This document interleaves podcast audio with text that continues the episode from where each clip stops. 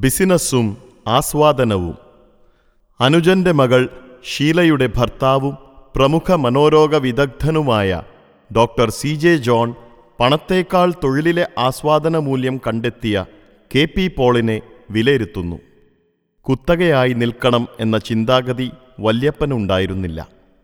എല്ലാ ബിസിനസ്സിലും മത്സരമുണ്ടാവണം എന്ന് വിശ്വസിച്ചിരുന്നയാളാണ്. സ്വന്തം കടയിൽ നിന്ന് എല്ലാ ബിസിനസ് വശങ്ങളും പഠിച്ച് പുറത്തുപോയി സ്വന്തം സംരംഭം തുടങ്ങുന്നവരെയും എതിർക്കുകയല്ല പ്രോത്സാഹിപ്പിക്കുകയാണ് ചെയ്തത്.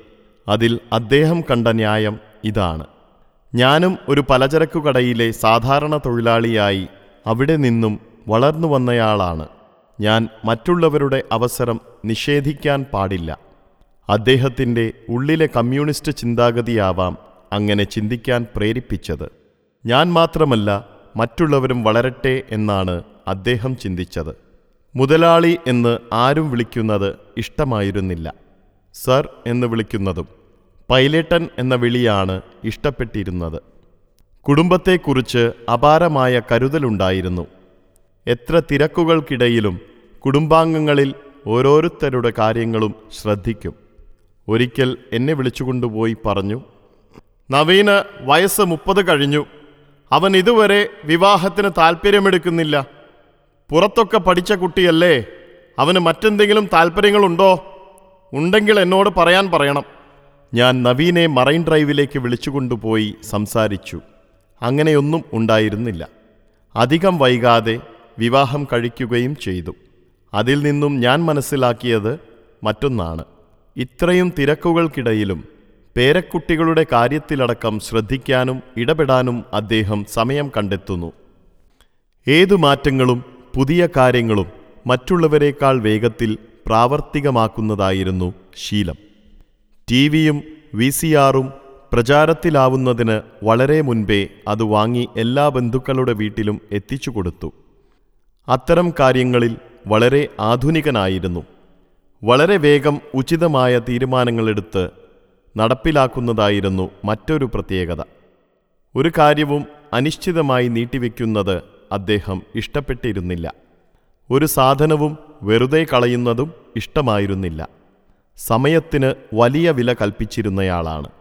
ട്രാഫിക് ബ്ലോക്കിൽ പെട്ടുകിടക്കുമ്പോൾ അടുത്തടുത്തു കിടക്കുന്ന രണ്ട് വണ്ടികളുടെ ഗ്യാപ്പിലൂടെ നമ്മുടെ വണ്ടിയെടുക്കാൻ വല്യപ്പൻ പറയും സൈഡ് ഉരയില്ലേ എന്ന് നമ്മൾ ചോദിച്ചാൽ മറുപടി ഇങ്ങനെയാവും. എടാ രണ്ട് സൈഡ് ഉരഞ്ഞാലും അത് പെയിന്റ് അടിക്കുന്നതിന് ഇത്ര ചിലവേ വരൂ. അതിനേക്കാൾ എത്രയോ വിലപ്പെട്ടതാണ് നമ്മുടെ സമയം. ചില ഡോക്ടർമാരുടെ അടുത്തു പോകുമ്പോൾ അവരുപദേശിക്കും ഇത്രയും വയസ്സായി ഇനിയും ഇങ്ങനെ കഷ്ടപ്പെടുന്നത് കുറയ്ക്കണം. അത് അദ്ദേഹം ഇഷ്ടപ്പെട്ടിരുന്നില്ല. വല്യപ്പന്റെ വിശദീകരണം ഇതാണ്. നഷ്ടപ്പെട്ട ആരോഗ്യം വീണ്ടെടുത്ത് ഈ ജീവിതം കൊണ്ട് പരമാവധി പ്രവർത്തിക്കാനാണ് നമ്മൾ ഡോക്ടർമാരുടെ അടുത്ത് പോകുന്നത്. അവർ നമ്മളെ നിരുത്സാഹപ്പെടുത്താൻ ശ്രമിച്ചാൽ എങ്ങനെ ശരിയാകും? എത്ര പ്രായമായാലും പരമാവധി ജോലി ചെയ്യുക എന്നതായിരുന്നു വല്യപ്പന്റെ കാഴ്ചപ്പാട്. രോഗങ്ങളോ പ്രായമോ ഒന്നിനും ആ കർമ്മോത്സുകതയെ തടസ്സപ്പെടുത്താൻ സാധിച്ചിരുന്നില്ല. ഒരിക്കൽ ചികിത്സയുമായി ബന്ധപ്പെട്ട് വല്യപ്പനെ ബോംബെക്ക് കൊണ്ടുപോയി. വീൽചെയറിലൊക്കെയാണ് കൊണ്ടുപോയതെങ്കിലും ഡോക്ടർ പരിശോധിച്ചിട്ട് കുഴപ്പമൊന്നുമില്ലെന്ന് പറഞ്ഞു. മടങ്ങി വന്നിട്ട് വല്യപ്പൻ ഞങ്ങളോട് പറഞ്ഞു അവിടെ ചെന്നപ്പോൾ എനിക്ക് വലിയ കുഴപ്പമൊന്നുമില്ലെന്നാണ് ഡോക്ടറുടെ അഭിപ്രായം. ഏതായാലും ഒരു യാത്ര പോയത് മുതലാക്കണ്ടേ. ഞാൻ ബോംബെ മാർക്കറ്റിലൊക്കെ കറങ്ങി ഇത്ര ലക്ഷം രൂപയുടെ ബിസിനസ് ചെയ്തു. ഏത് പ്രതികൂല സാഹചര്യവും പ്രയോജനപ്പെടുത്തി വിജയങ്ങളിലേക്ക് നടന്നെടുക്കുന്നതായിരുന്നു ശീലം. ഞാൻ ബാംഗ്ലൂരിൽ പഠിക്കുന്ന കാലത്ത് എന്നെ കാണാൻ വരും. ഒരു അംബാസഡർ കാറിൽ കാരിയറൊക്കെ പിടിപ്പിച്ചാണ് വരുന്നത്. എന്നെയും കൂട്ടി നേരെ ഹോൾസെയിൽ പച്ചക്കറി മാർക്കറ്റിൽ പോയി വിലപേശി വാങ്ങും. അവിടെ നിന്നും ചാക്കുകണക്കിന് പച്ചക്കറികൾ വാങ്ങി കാറിന്റെ മുകളിൽ വെച്ചു കെട്ടി നാട്ടിൽ കൊണ്ടുവന്ന് എല്ലാവർക്കും കൊടുക്കും. സമയം നഷ്ടപ്പെടാതിരിക്കാൻ വളരെ സ്പീഡിലേ കാർ ഓടിക്കൂ. ഡ്രൈവർമാരോടും സ്പീഡിൽ ഓടിക്കാൻ ആവശ്യപ്പെടും. ഒരിക്കൽ കെ. കരുണാകരൻ പറഞ്ഞു പോളിനെ എനിക്ക് ഭയങ്കര ഇഷ്ടമാണ്. കാരണം എന്നേക്കാൾ സ്പീഡിനെ ഇഷ്ടപ്പെടുന്നയാളാണ് അദ്ദേഹം. ഒരിക്കൽ അദ്ദേഹം വലിയ സ്പീഡിൽ വണ്ടി ഓടിച്ചു വന്ന് മറ്റൊരു കാറിൽ തട്ടി. വാഹന ഉടമ ഇറങ്ങി വന്ന് ബഹളമുണ്ടാക്കി. ഇതെവിടുത്തെ മര്യാദയാണ്? വയസ്സായാൽ വീട്ടിലിരിക്കണം. വണ്ടി ഓടിച്ച് മറ്റുള്ളവരെ ബുദ്ധിമുട്ടിക്കരുത് എന്നൊക്കെ പറഞ്ഞു. വല്യപ്പനൊന്നും മിണ്ടിയില്ല. എല്ലാം കേട്ടിരുന്ന ശേഷം പറഞ്ഞു ഒരു കാര്യം ചെയ്യ്. കുന്നത്തുകരയിൽ പോപ്പുലറിന്റെ വർക്ക്ഷോപ്പുണ്ട്. അവിടെ കൊണ്ടുവന്നാൽ മതി. എല്ലാം ശരിയാക്കിത്തരാം അത് ശരി. അപ്പോൾ പോപ്പുലർ പൈലറ്റന്റെ ഡ്രൈവറാണല്ലേ? എനിക്കറിയാം പൈലറ്റിനെ. ഡ്രൈവറെക്കുറിച്ച് ഞാൻ അദ്ദേഹത്തോട് കംപ്ലൈന്റ് ചെയ്യും എന്നൊക്കെ തട്ടിവിട്ടു. പിറ്റേന്ന് വണ്ടിയുടമ പോപ്പുലറിൽ വന്ന് പരാതി പറയാനായി പൈലേട്ടനെ കാണണമെന്ന് പറഞ്ഞു. ആളെ കണ്ടതും അയാളാകെ ചമ്മി. പണ്ട് ടെൻസ്ലിംഗ് മെഷീൻ എന്നൊരു ഉപകരണമുണ്ട്. കേരളത്തിൽ അത് പ്രചാരത്തിലായിട്ടില്ല. ടെൻസ്ലിംഗ് ഷീറ്റിൽ ടൈപ്പ് ചെയ്ത് കോപ്പിയെടുക്കുന്ന ഒന്നാണ്. കേട്ടയുടൻ വല്യപ്പൻ പറഞ്ഞു എന്നാൽ നമുക്കൊരെണ്ണം വരുത്താം. എല്ലാ ബ്രാഞ്ചിലും പ്രൈസ് ലിസ്റ്റ് അതിൽ രേഖപ്പെടുത്തി കൊടുത്തുവിടാം അപ്പോൾ തന്നെ അതിന് ഓർഡർ കൊടുത്തു. വളരെ അഡ്വാൻസ്ഡായ ഏതു കാര്യത്തിൽ നിന്നും നേട്ടങ്ങൾ കൊയ്തെടുക്കാൻ മോഹിക്കുന്ന ബിസിനസ്സുകാരനായിരിക്കുമ്പോഴും മനുഷ്യ മനസ്സ് കണ്ടറിഞ്ഞ് പെരുമാറാനും അദ്ദേഹത്തിന് സാധിച്ചിരുന്നു. മൂത്ത മകൾ മേരി വിവാഹബന്ധം തകർന്നിരിക്കുന്ന ഘട്ടത്തിൽ ഞങ്ങളെയെല്ലാം വിളിച്ചുകൂട്ടി വല്യപ്പൻ പറഞ്ഞു അവളിപ്പോൾ വല്ലാത്തൊരു മാനസികാവസ്ഥയിലാണ്. നമ്മളെല്ലാവരും കൂടി ഒരുമിച്ച് അവളെ പോയി കാണണം. നമ്മളെല്ലാം കൂടെയുണ്ട് എന്ന തോന്നൽ അവൾക്കുണ്ടാക്കണം. ഞങ്ങളെല്ലാവരും കൂടി ബാംഗ്ലൂരിൽ പോയി കുറച്ച് ദിവസം അവിടെ നിന്നു. മൂത്ത മകൻ പൊറിഞ്ചുവേട്ടന് സിംഗപ്പൂരിൽ ഹൃദയ ശസ്ത്രക്രിയ നടക്കുന്ന ഘട്ടത്തിലും എല്ലാവരെയും വിളിച്ചുകൂട്ടി വല്യപ്പൻ അവിടെ കൊണ്ടുപോയി. അന്ന് എനിക്ക് തന്നെ അത്ഭുതം തോന്നിയിട്ടുണ്ട്.